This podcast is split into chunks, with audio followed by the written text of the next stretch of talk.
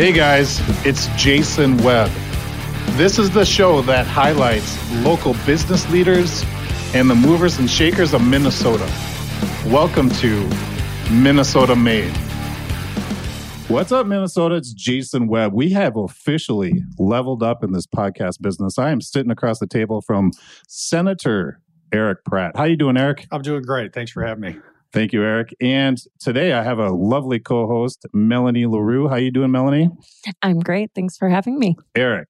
Now, I got to admit, I'm a little nervous, right? You are the first politician I have ever interviewed on this podcast. So let's just start things off, I guess. What is it that you do as a senator here in Minnesota? Well, let me just start by saying that I'm one of 67 senators and I represent Scott County. Scott so County. I have the communities of uh, Shakopee, Prior Lake, Jordan, and six townships. I represent roughly 80 to 90,000 people. Wow. Yeah, it's a big responsibility. I currently chair the uh, Jobs and Economic Growth Committee in the Senate, and that's a lot of fun because what I say about the role is we want every Minnesotan to be able to participate in the economy. Mm. And so we focus on things like making sure we remove barriers to employment, making sure Minnesota is a great place to invest, leveling the playing field between employers and employees, and then making sure that our workforce has the skills not just necessary for the jobs of today, but for the jobs of tomorrow.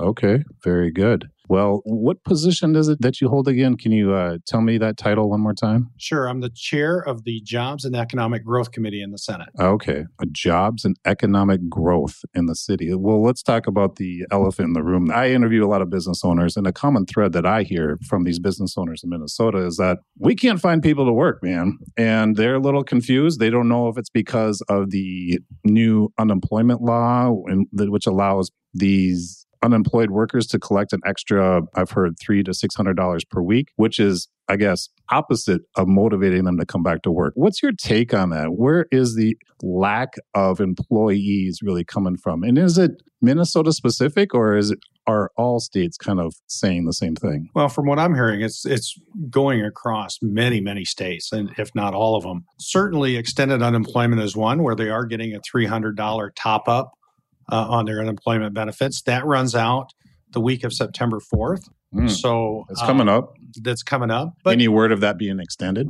not that I've heard of. So we're looking forward to that coming to an end. But you have to remember, we had really a, a tough time hiring people before the pandemic and all the government restrictions. We had more openings than we had applicants at the time. And in some ways, I think the pandemic has changed our workforce a little bit. I've had some people tell me they've hired somebody and after about two days they'll quit because it's too hard. Yeah. So I think we have to reinstall that that work ethic again. What I'm kind of interested in and, and what the numbers are showing is that we're seeing people start to build their own businesses. Mm, yeah. Um, Side hustle and going becoming self-employed. Becoming self-employed right. They got laid off from their job. Maybe they got a, a, severance package or they're using the extra unemployment benefits to start their own business in something they love. And so that's good you know as we talk about wanting to invest in minnesota that's a good thing for us. But really i just want to make sure you know there's a lot of people and, and what i hear from employers is they're having a hard time finding qualified employees. Mhm. and that goes to the workforce development side of what we do. So uh, making sure that we're helping people get the skills necessary. Many of the jobs that were lost during this recession caused by the government restrictions uh, aren't coming back. They're and not. they're not. I mean in, in many cases these businesses when they lock their doors they put plywood in the windows. Mm. and so we have to, you know, we're we've been trying to put some money to programs to help many of these employees who've maybe worked in one sector their entire career get new skills so that they can be more marketable in other parts of the economy. Oh yeah, that makes sense. So that lifetime uh, server or bartender that maybe worked at a restaurant or a bar that that bar maybe has closed up now due to COVID because they got hammered, Mhm. right? So this lifetime server doesn't have any new marketable skills, and you guys are looking to fix that problem. Exactly. I mean, they might have an interest in computer programming. They might have an interest in marketing. Yeah, You know, I could certainly see a server having some interest in marketing or they've got a passion somewhere else and they they just need to to build that skill base in order to move on to it whether it's an apprenticeship program an internship program maybe taking some classes we just need to get them ready for their next opportunity I'd like to think that servers are excellent in marketing personally. yeah, that's coming from a former server here. Yeah, yeah, you do a great job, Melanie. Thanks, Jason. Um, you're proof in the pudding.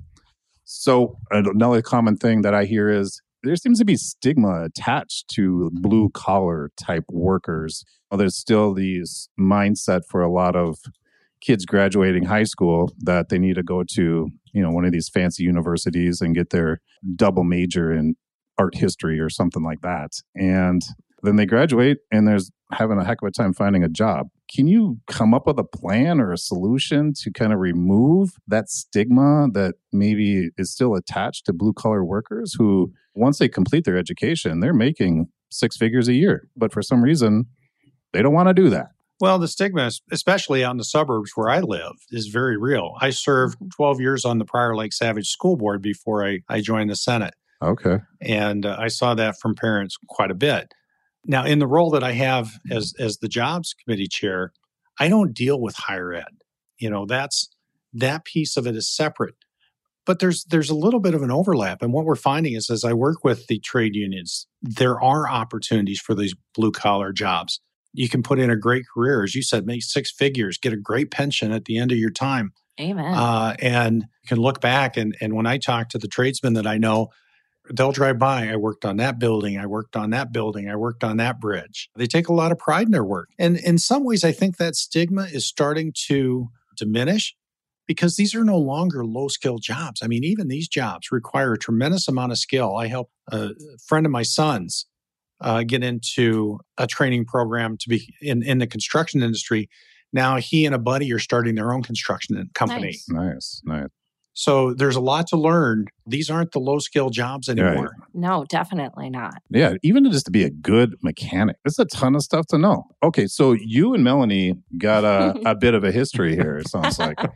I didn't really, I wasn't aware of this walking in here, but Eric, your mom was a teacher. And Melanie, you had her as one of yes, your teachers. Yes, in sixth grade, Mrs. Pratt, wow. Mrs. Sue Pratt. I had to ask Eric as soon as I got here if there was any relation, of course. So we have to put a little plug in for your mom out there. well, thanks. She'll enjoy that. And I'll send her a link to this. Yeah. So my mom taught in Shakopee the last 25 years of her career. She was an elementary school teacher for 40 years. Hmm. She started in Iowa, worked in Nebraska, California, Illinois, and then oh, wow. finished up her career in uh, in Minnesota. So how interesting. Okay. And does she still sub or anything like that? No, she's fully retired. Uh, she and dad. Uh, my dad is a retired banker and real estate, commercial real estate salesman, and uh, uh, he also is a retired National Guard. So they moved down to San Antonio. They uh, like to hang out at Fort Sam Houston. Yeah. Oh. mom shops in the PX, and dad golfs the the course about two three times a week. Nice. And uh, they're they're enjoying retirement. But as I told Melanie, I, I meet a lot of her old students because I I represent the Shakopee area, and and every time I tell my mom I, I met one, she remembers each kid and and what they were like as a sixth grader. So I'm oh. looking forward to that. Yeah. No offense, Eric. I'm going to forget your name as soon as I walk out the door. I am terrible with that stuff. So it's a teacher thing. I have to make a plug for my mom too. She was a teacher for 40 plus years and but she's still doing it she's still subbing, subbing and working here there lot. and everywhere yep yeah. she still works like crazy so yeah so uh, like your dad i was in the army reserve in army national guard and i went through my combat medic training down at fort sam houston in san antonio yeah that's pretty cool and so your dad was in commercial real estate your mom teacher right and you're like, oh, let me get into politics. so how did all that happen? You know, let's start, I guess, back from you know childhood, sometime graduating high school, and how how did things develop to where you are today, Mister Senator? Mister, Sen- well, you know. I've made some great decisions, but maybe not always for the right reasons. Okay. So I graduated from Prior Lake High School. I had an opportunity to walk on to the University of Iowa football team. Mm. Uh, what position? They had me as a receiver. Okay. And yeah. while I was there, I dislocated my knee.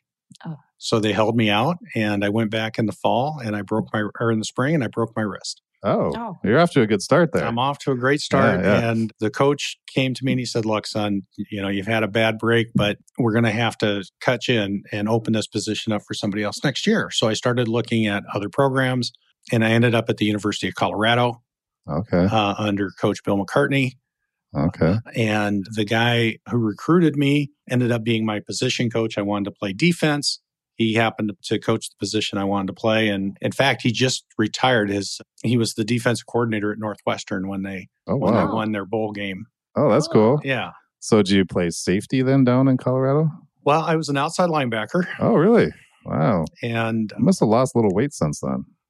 No, yeah. I was a little small for my size, and and uh, I was I was fast, but uh, I was small, and and quite honestly, I I still remember I was one of 24 walk-ons that went on to the team, and the other 23 had been cut, and I was the last one to meet we meet with Coach McCartney, he said, Son, you're not the fastest, you're not the strongest, and you're by far not the most talented player I got on the field. I thought this is a good start. but you but you won't give up, right? Well, that's what he said. You have a great attitude, you do everything we ask, you play hard, with a lot of heart.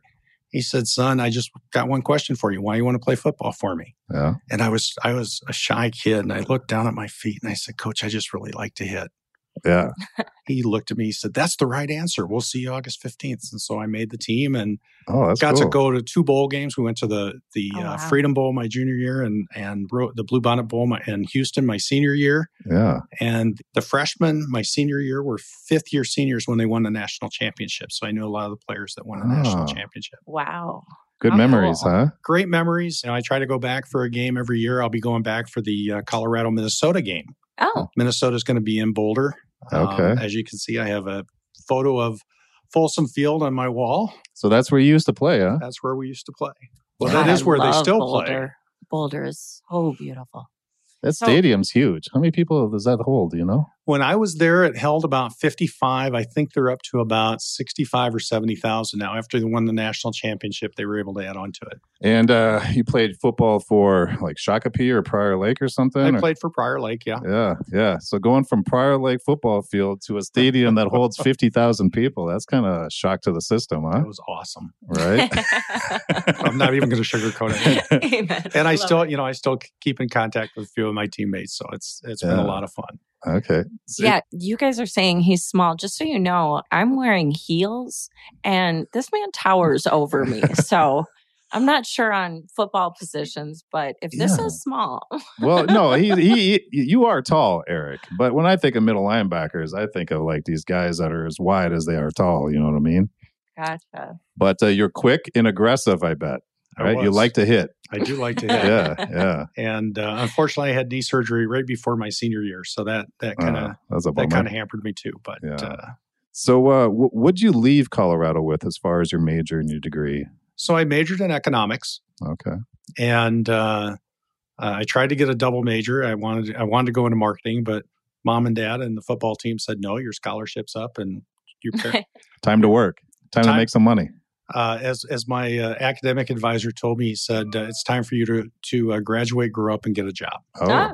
right. so um, I, and here you are now. you definitely have done that. Yeah. So I um, uh, I started off with a company called uh, ITT Financial Services. I got into into lending mm. in their branch operations, and they were headquartered here in Minneapolis. Mm. And so I was able to go up to their corporate headquarters uh, from there, I moved over to First Bank System, uh, which eventually became US Bank. Mm. Okay. I was in credit scoring and credit risk management with uh, US or with First Bank System. I moved over to Target Financial Services, their financial services arm under Target Corporation. Had a you know great 11, 12 year run there. Mm-hmm. Moved back over to US Bank, spent 10 years there in fraud and credit risk management. Okay left at the end of 2018 and decided I needed a little bit of a break from the corporate world. Yeah. Threw myself into public service. Uh, I was already a senator. I was I was a senator. I was elected senator while I was still at U.S. Bank. Oh, okay. Um, so I was doing a full time job as well as as being in the Senate. But uh, I decided I wanted to really spend some time in doing my public service. I call it a sabbatical, but I failed on rest and relaxation. and uh, yeah. so here I am. Okay. Well, it's an interesting time to be in politics, to say the least. Right? There's a lot going on. I have, I'm 47 years old, and I don't even watch the news anymore because it depresses me. But I have never, I guess, took note of a hotter political climate than it is right now. right? With all the things going on. So, what are some of the things that you're currently dealing with as a senator from Minnesota? I mean, are there some hot topics on the table right now that you guys are mowing over and, and trying to make some decisions on and voting on here shortly? Well, we just passed our two year budget. So we're adjourned until January. Okay. In the meantime, there's a few projects that I'm working on. I mentioned workforce development as, as one of the things I'm extremely interested in. And what is it about that that you're that is interesting to you? Well, one, the economics of it is is that you know getting people to work, you know, getting the Minnesota economy to be strong and vibrant, and really bringing it back up to where it's it's one of the preeminent places to do business again. You know, I think back to when we were kids, and and you think of Minnesota as a technology hub. We had Control Data, Cray Research, Honeywell. Mm. And we still have, you know, we still have some. We still have 3M and Medtronic and mm-hmm. and uh, Ecolab. But I'd like to see this become a, a, technology innovation hub again. Yeah, Austin, Texas has done a good job of that, from what I understand. Austin's done a great job, and so we started a, you know, while I was chair of the of the jobs committee, we started a program called Launch Minnesota it's run through the Department of Employment and Economic Development and uh, helping attract businesses back here or is that attract but also to to foster the growth of some of these small innovative businesses to be successful there's something like 70% of all of all new businesses fail in their first 3 years yeah. yeah. and so you know providing them the support maybe to be a little bit more successful and and, and improve that rate but also to make sure that we're not just you know, I say I don't want to just create jobs, I want to create careers. Mm-hmm. Wonderful. And so attracting those businesses that that will help create careers. And so as part of that, we have a fund called the Workforce Development Fund. It funds so every county has a workforce development center. I talked about getting those skills that you need. Oftentimes the first place you'll go is that workforce development center. Okay. And then they will send you to the right role uh, mm-hmm. uh, or the right organization that can help you get the skills you need. Well, we want to rethink how we do that because we do give grants to a lot of of uh, nonprofits that that help support that as well. And and so rethinking, reimagining, rather than just a bunch of senators and representatives saying, "Okay, I like this program, I like this program," put a little more thought behind it, where we have employers and and workforce development specialists that look at the skills that we need today, but what are the skills that we're going to need as as this economy moves forward? I'll give you a great example. Uh, one of my old bosses is uh, on the board of a major pharmaceutical. They opened up a facility in Massachusetts. Hmm. And I asked him, I said, well, why Massachusetts? I mean, that's a high tax state like Minnesota. I thought you would have gone to Texas or Florida or you know, mm-hmm. someplace like that. He said, they have the workforce we need. They have this clean room manufacturing program out there, and they have a lot of these people that know how to do that. Mm. Gotcha. We don't have that in Minnesota. So I started talking with Senator David Tomassoni on the higher ed committee to see if we could somehow work together, and we're still working through it. But I'd like to develop that clean room manufacturing certification so we can start attracting some of these jobs to, to Minnesota. Because again, they're paying in six figure in the six figure range as well. Right. Okay. So I learned best by examples. Uh, let's say uh, I used to be a server all my life. COVID shut down the restaurant I used to work at. That job is no longer available for me. Therefore, I am un- unemployed. I'm collecting unemployment benefits from the state of Minnesota. I'm not sure what I'm going to do. I'm just going to, you know, hope for the best and in the meantime collect this unemployment check as long as I can. So, a solution to that could be I would go to my local county, see what's available, see what's interesting to me, and they would say, "Oh, we got this great new clean room facility that would allow you to work in the technology sector. And this is what it would be required of you uh, as far as the training and the certification. And either that training is paid for or subsidized mm-hmm. somehow through the state of Minnesota. Exactly. cool. That's exactly it because we do pay for some of the some of the tuition, and that could be run through Minnesota State and the and the technical college system that they oversee. There's a lot of opportunity there, and we have these technical colleges throughout the state. In fact, we used to have that certification, and Minnesota State dropped it, which is why I went to uh, Senator Tomassoni and the Higher Ed Committee to see if we could reconstitute it. Okay. Now, I always feel also money talks. So I don't know. Are you trying to attract or make Minnesota more attractive for employers to open businesses or keep businesses here? And then I think of, well, what would keep a business here? You know, again, some types of uh, tax breaks or subsidize some type of training for their employees would probably be attractive, like your friend out in Massachusetts, right? Mm-hmm. Is that correct? So, as part of this this last jobs bill that we put together in funding in funding this the state budget, we have what's called the Main Street Revitalization Program, and it's really into two parts. Uh, the first part is geared towards existing small businesses, okay. and you know many we we ran two small business grant programs. One in June, we put sixty million.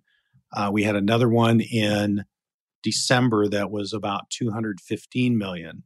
And was mm-hmm. this a response to COVID then? This was a response to COVID and, okay. and the governor yep. basically putting restrictions on businesses that killed their cash flow.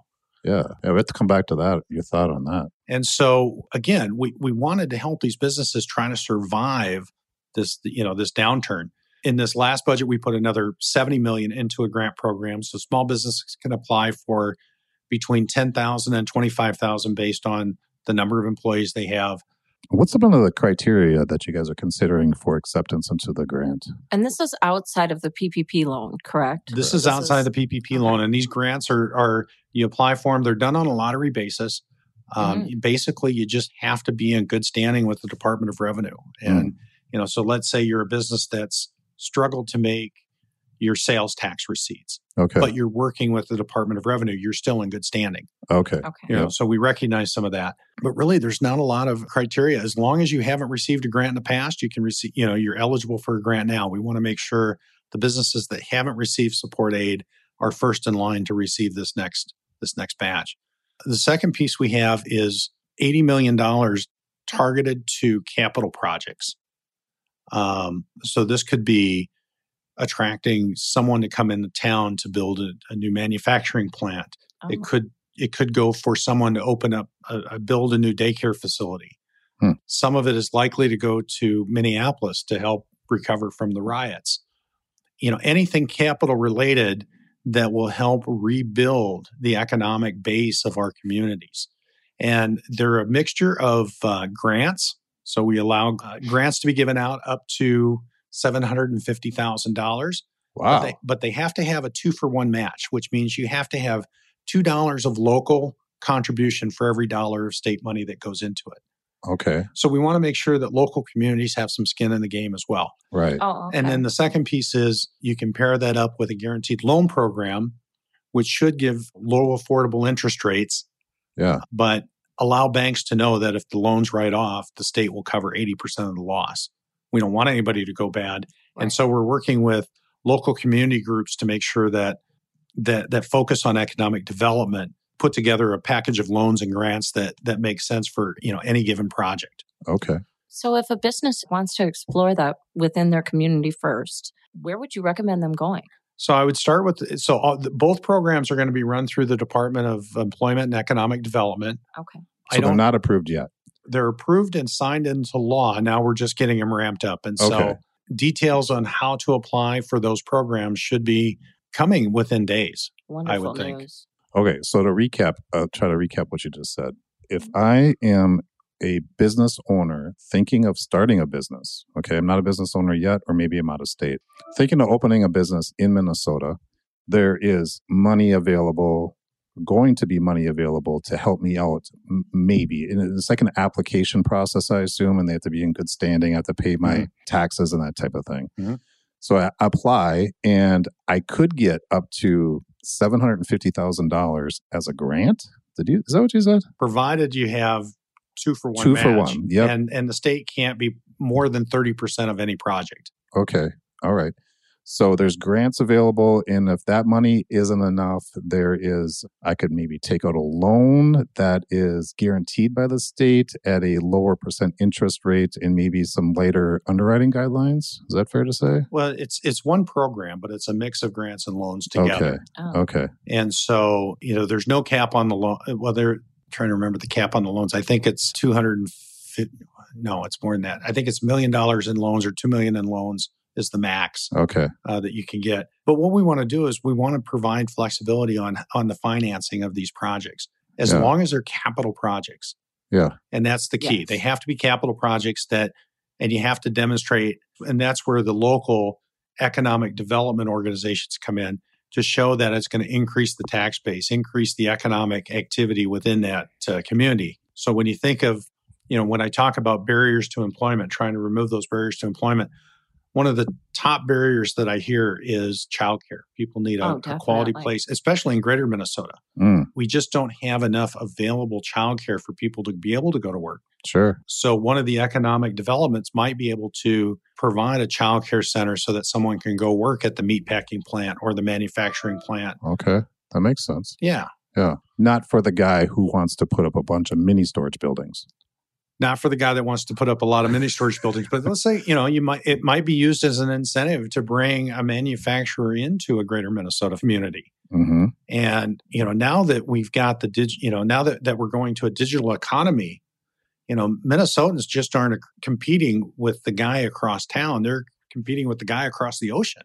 right And Right. so I'm also happy to say we've got $70 million in the budget, part state, part federal money uh, to help expand broadband, uh, high speed broadband throughout the state okay so that uh, Minnesota businesses can compete on a global basis. okay You know, I liken it to the interstate highway system projects of the 1950s and 60s, yeah Oh. right? And how that helped commerce flow. sure The internet and broadband is is now the new the 21st century version of that interstate highway system project. Yeah. Yeah. I live out in Buffalo, Minnesota. And even out there, I mean, if you go a little further west, like where I grew up in Annandale, my parents, I mean, they still complain about the internet service or the availability of it out there. They're kind of handicapped in a way, Mhm. you know? Well, that's interesting. I think those are all great ideas, and it definitely capitalizes on your background in economics and your prior positions at U.S. Bank and Target and so on. So I think you are a great man for that job to lead that up. So, what else is on the docket do you see coming down the road, or what are some of the more one or two more of the recent things that you would like to talk about that our listeners might find of interest? I guess. May I ask a question on that? Sure. What are your feelings on next year's medical cannabis legalization? I know that was on the docket recently. Well, I've always supported medical cannabis and and ex- and and and making it available. I mean, some of the some of the stories that I've seen locally or even here at the Capitol are amazing Mm, as Yes. as far as what you know what can be done in in controlling seizures or for cancer patients to get over their nausea so that they can have an appetite.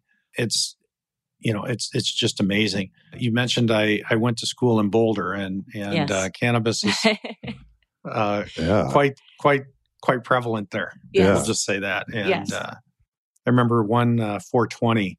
I remember the weatherman saying it's going to be sunny in Denver, but it'll be very hazy in Boulder. A lot of pot smokers down there. That's for sure. but uh, you know, I'm kind of I'm kind of on the fence as far as uh, you know just the recreational use.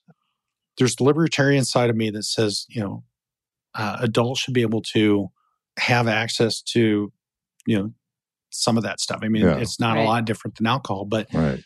I am concerned with, you know, the fact that our, our kids have it and will, will it be easier for our kids to get?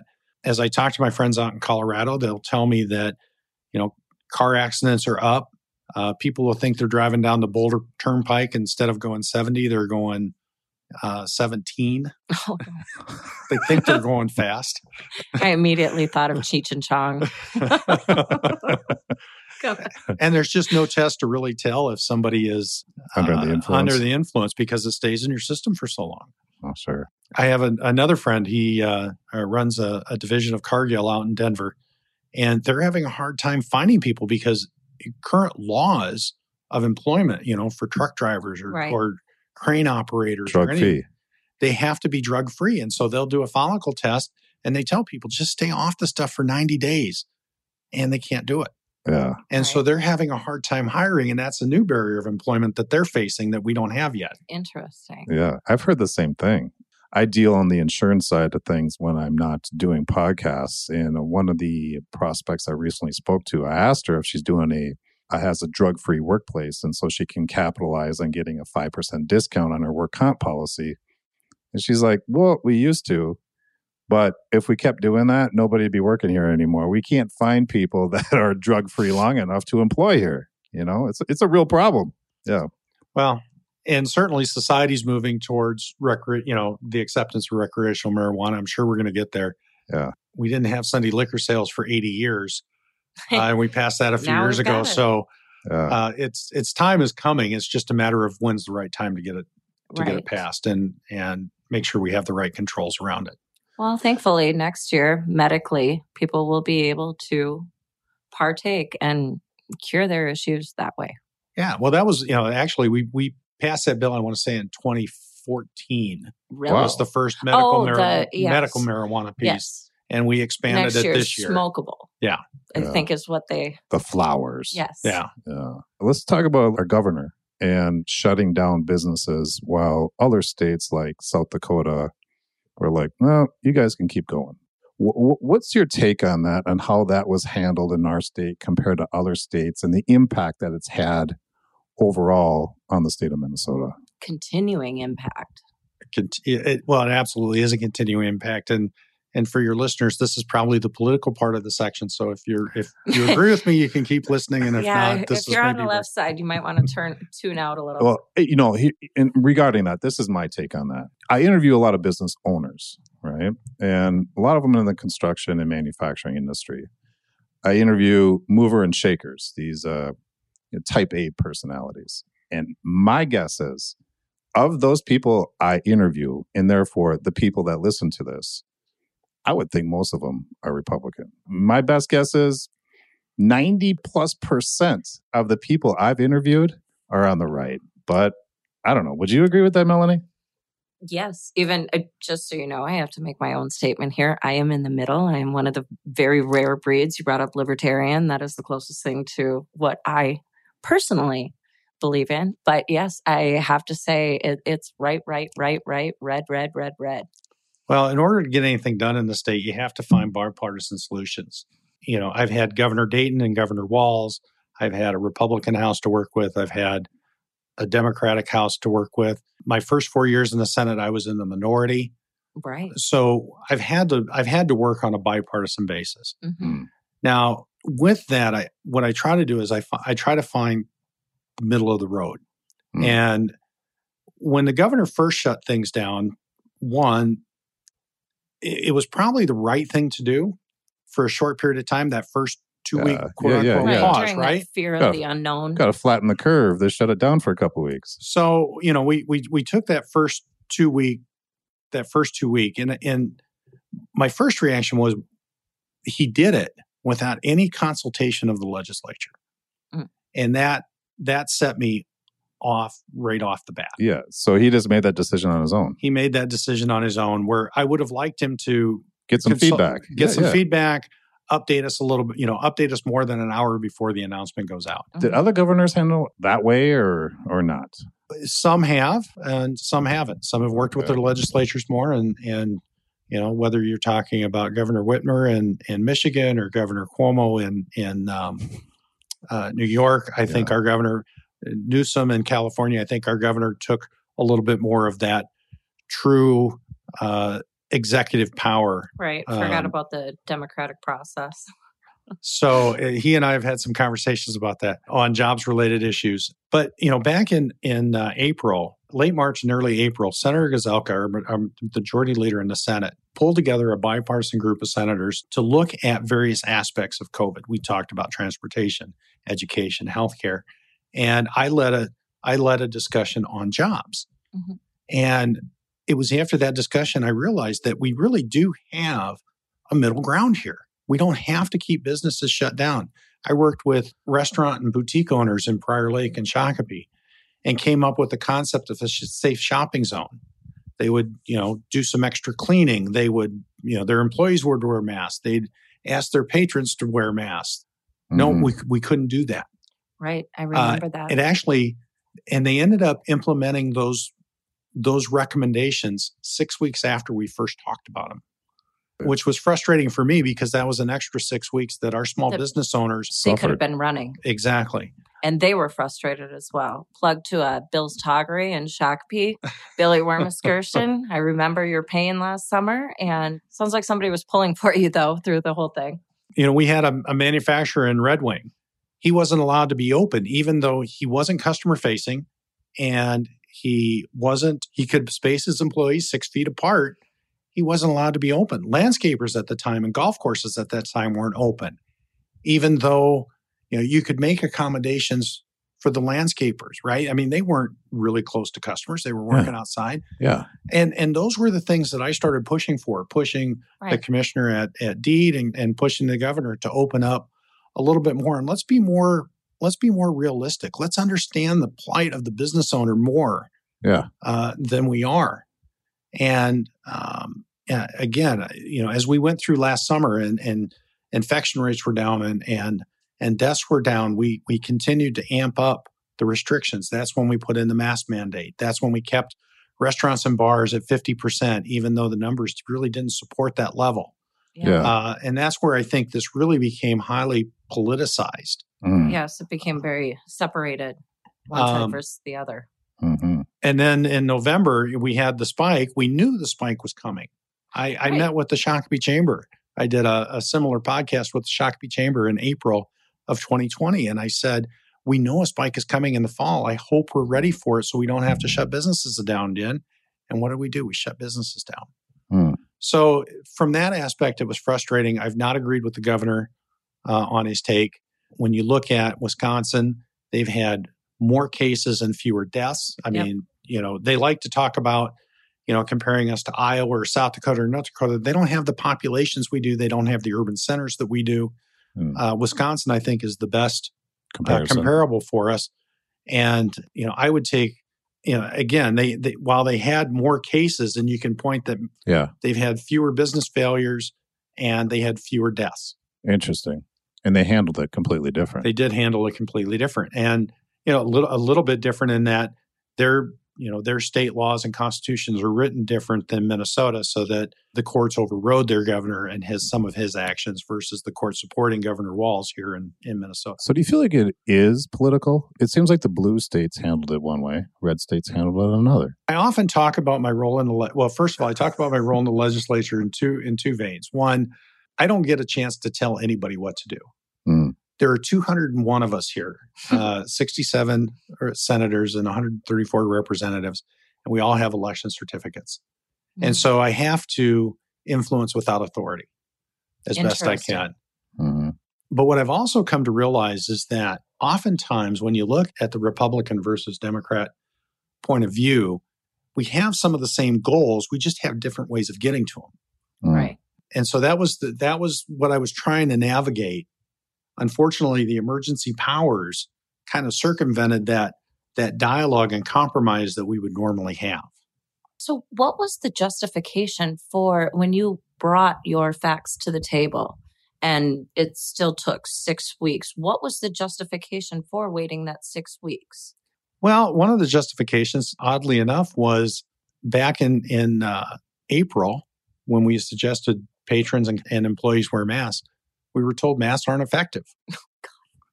and and just a, a, couple of months later, we had a mask mandate. Yeah. Then they uh, recommended to wear two masks. And then they recommend. so just try walking through an airport really fast with a bunch of masks on your face. It's nearly impossible. So, you know, it's, it's, I think it's, I think Democrats were just quite honestly, authentically more afraid of this virus than Republicans were. I mean, and it's because they're more fragile. Oh, jeez. oh, jeez. And, you know, I, there's, you know, the Democrats would talk about uh, making sure everybody's safe, and Republicans were talking about taking ownership for their own health and their own responsibilities. If I got sick, it was on me. Mm. Right. Right. Mm. And, and I goes... took that responsibility. And so, when I say we, you know, we both wanted to control the spread of the virus. We both wanted to keep the death count low.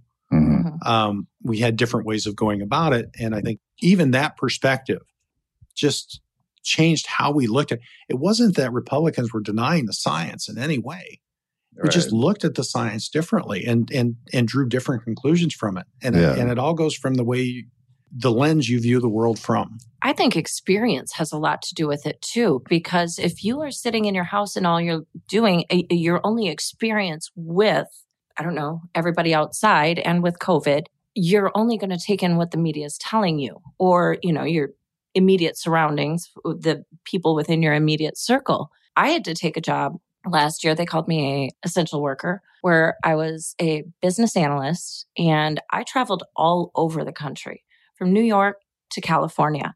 And I got to see firsthand, like, and no offense to nurses or any doctors or anything like that, because I know you see it firsthand more so than I ever could. But what I saw firsthand wasn't, it wasn't something to be afraid of. And that, that's just COVID. I, yeah. Yeah. That COVID was not something to be afraid of. My, my, my, stance has always been if you're afraid to get sick from COVID, okay, well, then try to stay home. And, but don't shut the world down because of it. I mean, I, I, look, I, I, I'm not the smartest dude around, all right? But there, there's, you know, SARS viruses and uh, the bird flu and the pig flu and everything else that comes out. And I don't know the science behind COVID and how much worse it was than anything else. But in my lifetime, I don't remember the world ever being shut down for any kind of virus ever. So, what makes this more different than any of the other experiences that we've had in the past? I don't know.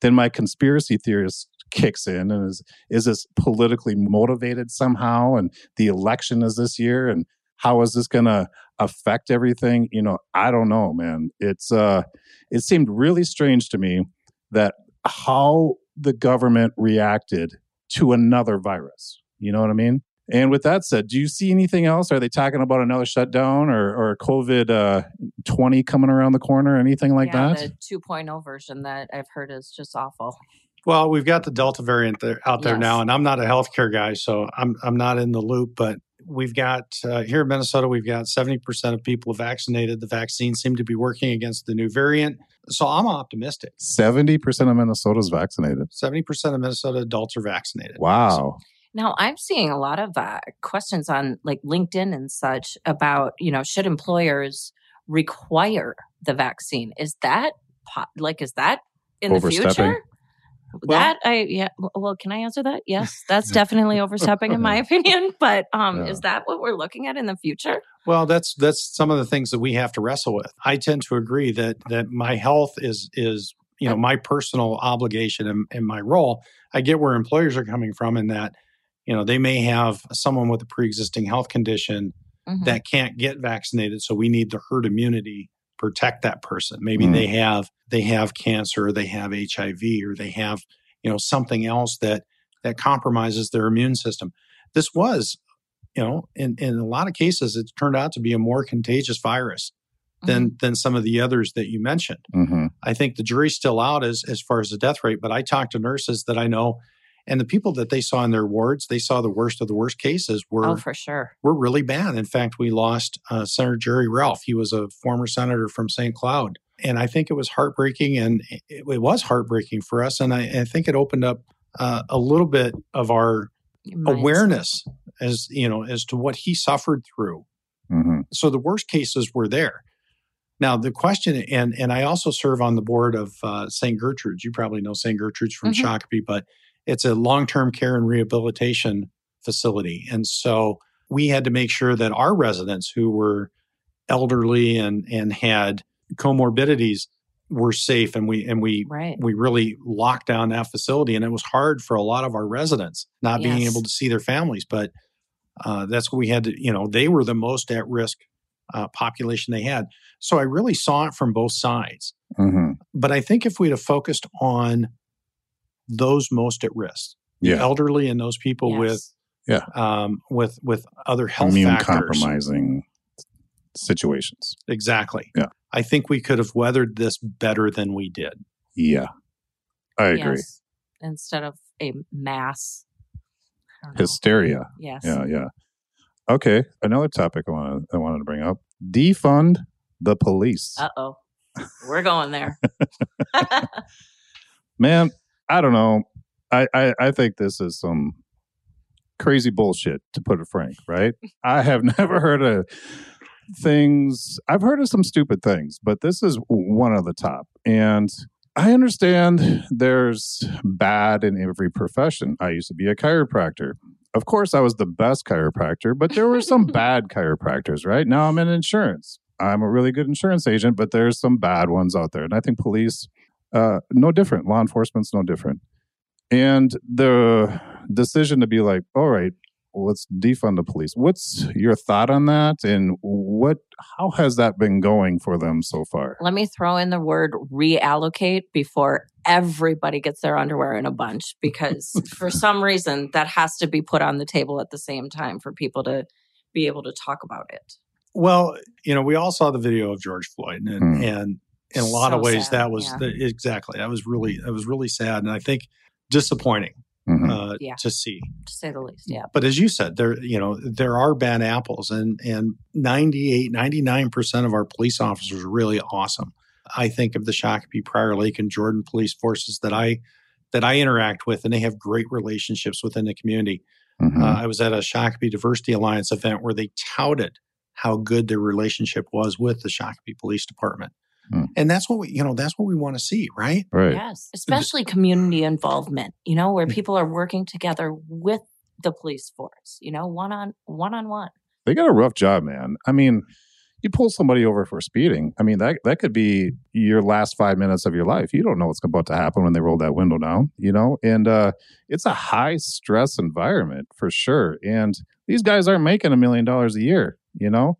They are doing it for the good. I feel like they're the more majority of them are doing it not for the money. They want to make a difference. You know, it's a it's a public service mm-hmm. type position. And so, how's that going? This whole defund the the police thing. Have you heard of any results or numbers or? Well, I think I, you know, certainly I I support the police wholeheartedly. When I think of why we why people are moving to the suburbs. It comes down. It, it really comes down to two reasons we have safe communities and good schools. Right. Mm-hmm. And I, in fact, I was just in a conversation the other day talking about Minneapolis. And I think the mayor of Minneapolis has done a good job of standing behind his police chief. His city council hasn't supported him. And that becomes a real problem. And I'm hearing from business owners who are worried that they're going to make a call to 911 and not get a response. They're buying, you know, gun sales are up yeah. because the cities where they are talking about defunding the police and removing resources, one, they can't hire new police officers. They're as as we saw, the, the courts have recently told Minneapolis they have to go out and hire more because they're under their charter thresholds. Mm. People in, in Scott County tell me all the time they don't want to go to a Twins game or they don't want to go to, to dinner downtown because they don't feel safe. I think the defund the police is, I'll just be politically correct and say misguided. But, uh, you know, I was proud to have the support of police officers in the last election. And I think that drove a lot of the results that we saw with the Senate staying in, in a Republican majority and House Republicans gaining seats. You know, even when you talk to people in Minneapolis, the residents of Minneapolis, for the most part, support the police officers. Oh, yeah. they yes, they yeah. they want the shooting to stop. Exactly. They want it to stop. Everybody wants the shooting to stop. Please stop the shooting. But how is it going to stop if there are fewer and fewer people to stop those bullets?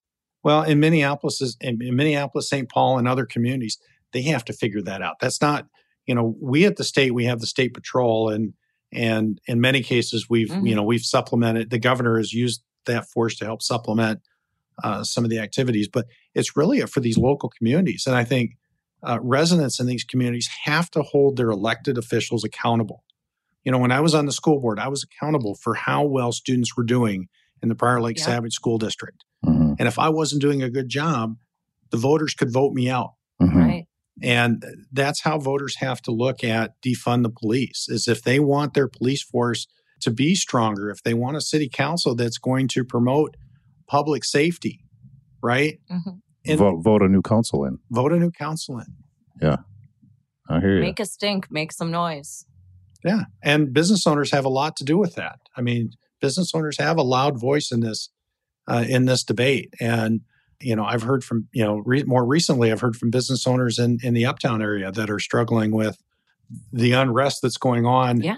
uh, and, and blocking streets and, and, and hurting their businesses in their area and the graffiti and the damage that's being done. Yeah. You know, many, Yeah. you know, they've, our local communities have to step up and say, we are going to have a safe community. Yeah. Bring Uptown back. Right. I Right. mean, just what was it was only what two years ago where I mean, my son and I would go to Uptown. We'd bike around the lake. We'd bike to grab some sushi, whatever.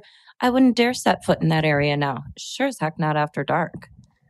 Yeah, it's a it's an ugly situation. But uh, shifting gears a little bit, let's say uh, little Johnny, he's a junior in high school, and uh, he dreams of one day getting into politics and becoming a state senator. What's your advice to little Johnny to make that happen? Don't do it. No. okay, wrong answer. He, he's dead set on doing it, man. Uh, w- w- should I go to college? What should I major in? What should I do after college? How do I how do I become the next Eric Pratt? the successful people in public service that I've seen bring some sort of experience with them. So what I tell kids when they when they say they're interested in politics, I tell them to find a career that interests them. Mm. It might be a career in law, it might be a career in finance, it might be a career in marketing. Hmm Uh, but but find something. You really need that life experience to truly be effective here. You mentioned in, in my role as chair of, of the Jobs and Economic Growth Committee how it fits with my background in economics, and I have Yeah. my my MBA from St. Thomas in, in finance. It all comes together, right? I use the Mhm. experience, not only the technical experience that I got from being in financial services, but the soft skills that I learned being in a corporate environment hmm have helped me be effective in the legislature. And so uh, the people who are less effective started off as activists or maybe just got directly into politics. The people who have been the most successful have a background either as a teacher or in law enforcement or as a realtor or small business owner Mm. or banker. so they Mhm. bring like a more holistic approach. Yeah. Okay. And Yeah. and like I say, you know, a couple of us have worked in in Fortune 100 companies, and we bring that Mhm. experience about how to work in a complex organization. So what I always tell kids is find something else you want to do first. Okay. Okay. And you know, I I view my job truly as public service, right? It's not about me being a senator, it's about how can I serve and represent my community. So what was your passion that fueled you into let's say economics or, you know, on this path that your holistic path, if you will? Well, I you know, so I, I was working for uh, for some banks and financial uh, services, and I had kids. Ah. And my son was about a year out of of kindergarten, and uh, I was reading the, the uh, local paper, and they were talking about how the school district test scores were fairly stagnant. Uh, the district was a million dollars in debt, and I remember looking at my wife, and I said, "Well, I grew up here." Mhm. I think I can help. Hmm. So I, Mom's a teacher. mom's a teacher, so so I ran for the school board and I won. Hmm. And and so I, you know, and and what was great about it was not only did I bring my experience from the corporate world, Yeah. but I gained some experience working in the public sector that I was able to take Mhm. back to my role In the in corporate the world. in the corporate world too. And so while I was on the school board, we took that million dollar deficit, we turned it into a three million dollar surplus. We cut property taxes. wow. We saw test scores rise. Shakopee could have taken a lesson from Prior Lake, but that's a whole nother subject. And you know, Shakopee's taken it a different direction, and they've got some really great. I mean, they had an unfortunate incident with a superintendent who Yes. embezzled some money, Yeah, but quite honestly, they've got some really innovative programs going on, they really do. uh, connecting kids with careers. I mean, you know, what you have to do is you have to make. You know, it's not just about sitting kids down and and teaching them to learn. You have to be able to connect them to make. They they need that connection to Yeah. a long term. They need their uh, why. The they why need their behind why. it. Yeah, yeah. Exactly. And so, you know, after after getting a surplus, after cutting taxes, after seeing test scores go up, the person that held this position before me I was leaving a school board meeting where they were giving a legislative update, and she said, "You know, you might be a really good replacement for me someday." Hmm. I said, "Nah, I'm not interested in that." As she retired, and pretty soon I got some phone calls, and I said, "Well, yeah, I'm kind of ready to leave the school board. I'm looking for my next opportunity in public service," and and uh, so I so I jumped into it, and I led with education and and economic development. Uh, I chaired the Education Policy Committee in the Senate for two years. I served as the minority lead uh, when I was in the, you know, during my first term. And so hmm. um, we pushed forward some changes in teacher licensure and, and uh, um, really worked in a bipartisan fashion to move some, you know, some stuff forward because I re- wanted to really focus on the needs of students. Mm-hmm.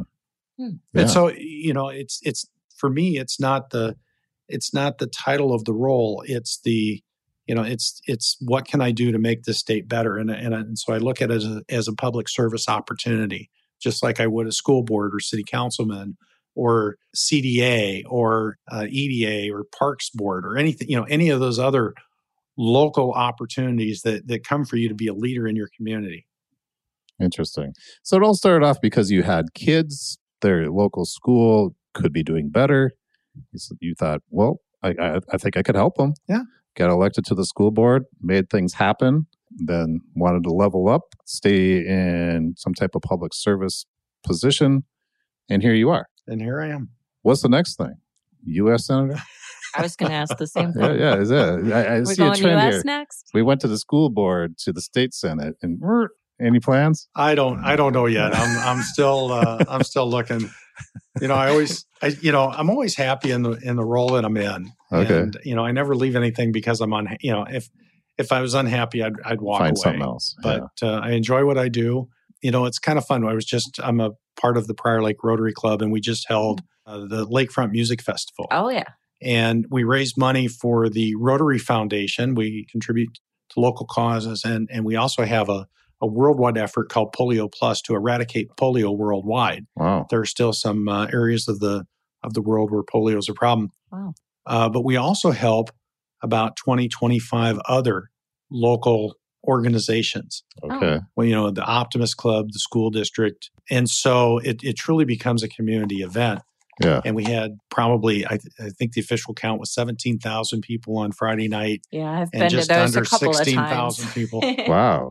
yeah. the- Popular. Yeah. well, Yeah. you guys pulled some really good acts in. We did. We had uh, Styx, Cheap Trick, and 38 Special. And Oh, then um, we had Noah Guthrie, uh, Jake Owen, Jake and we were supposed to have Lady A, but unfortunately, one of Lady A's band members uh, had a medical emergency and they had to Oh. cancel last, last minute. Jake Owen stepped up and did a 90 minute set. Oh, nice. Wow. Yeah. Yeah, he's great. Yeah. I recognize that name. So actually, I forgot the question. I started going off on the rotary stuff. Yeah, I think you're talking about how you're going to run for U.S. Senate. no, well, you have two votes here. well, thanks. you know, we're running up to an hour, and uh, I want to make sure you're able to say what you wanted to say when Melanie contacted you and said, "Let's be on the Minnesota Made podcast." Uh, is there anything that you want to bring up to the listeners before we uh, find our way out of here? you know, so for those of you that don't know, I, I uh, connected with Melody on LinkedIn, and I I got a I, I got a, a message from her, and it and it seemed like a fairly generic message. But as I looked at it and I clicked on the link to look at some of the old broadcasts, I said, you know, I'm a state senator. This is my role in the Senate. Might be interesting to your listeners. And she got a, a hold of me right away. What I want to do is I want to make state government accessible.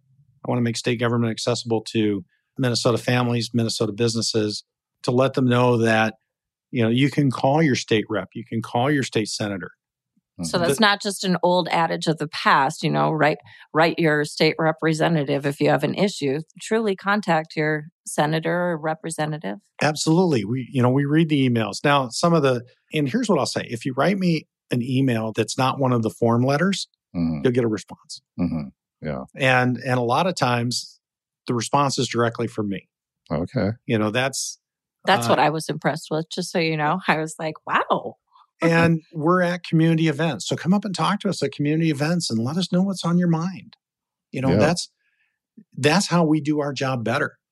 I'm Yeah. not smart enough to come up with all these ideas by myself. I get, you know, I get a lot of ideas coming from uh, from people in the community. I had uh, uh, one gentleman from Prior Lake, and uh, he was he had an old vehicle that he wanted to give to a relative upon his death, Mhm. but he could. Other states had this transfer on death opportunity. You could put it on your title. Hmm. Minnesota didn't have that, so it had to go through probate. Oh, And so I, you know, we were able to work in a bipartisan fashion and and You can now do watercraft and a motor vehicle. We can put that on the title that it transfers to, to somebody upon no your death probate. with no probate. A simple issue I didn't know was a problem, but well, good. you know, How our cool. gentleman you did. handled So it. You know, I keep hearing you say in a bipartisan fashion. I think that, you know, in an age of so much separatism going on, it's so refreshing to hear that problems can be solved with both parties to find a mutual agreement. And there are some that don't like that. They want me to draw a line in the sand, but Right. Um, uh, maybe it's my business career, right? In order to get something done, I have to, you know, I have to have a Democratic senator or governor sign off on the bill. Yeah. That's just the fact, right? right. so, and you know, I'm I'm not the type of person who comes here just to keep the seat warm. I want to get things done. I want to move the state forward. I want to I want to see accomplishments. Yeah. And so whether it's you know, I I passed real ID so that you could continue to fly with your driver's license. I Oh. you know, I passed teacher licensure reform. We just passed two loan and and three grant programs to Mhm. help small business. None of that would have been done if I'd have been staunchly this is the way we're going to do it, draw a line in the sand and you have to do it my way or the highway. Mm. And who would suffer? It would be our The constituents. It would be the people. It would be the small business owners that were suffering under the business restrictions that were implemented during the COVID period. So Yeah. I'd rather get things done. Yeah. Me Reminds too. me of the willow tree, strong enough to bend. Yeah, whatever that is. I've never heard that saying. No, No. got to read more. okay. All right. So one of the things you you just mentioned is that you want government to be more accessible to the public, correct? Mhm. So if one of the listeners wants to get a hold of you, what what kind of information would you want to put out there? What's the best way to get a hold of you? Sure. Well, my email address is uh, sen, so short for senator, sen.eric.pratt at senate.mn. Okay. And my phone number is 651 296 4123. All right. Well, there you got it, guys. Senator Eric Pratt. Eric, I feel like we're in good hands, and uh, you're doing an awesome job, man. And I really, sincerely appreciate you being on the podcast with us today. Thank you. It was my, it was thank my you. honor. Thank you, guys. Thanks, Eric.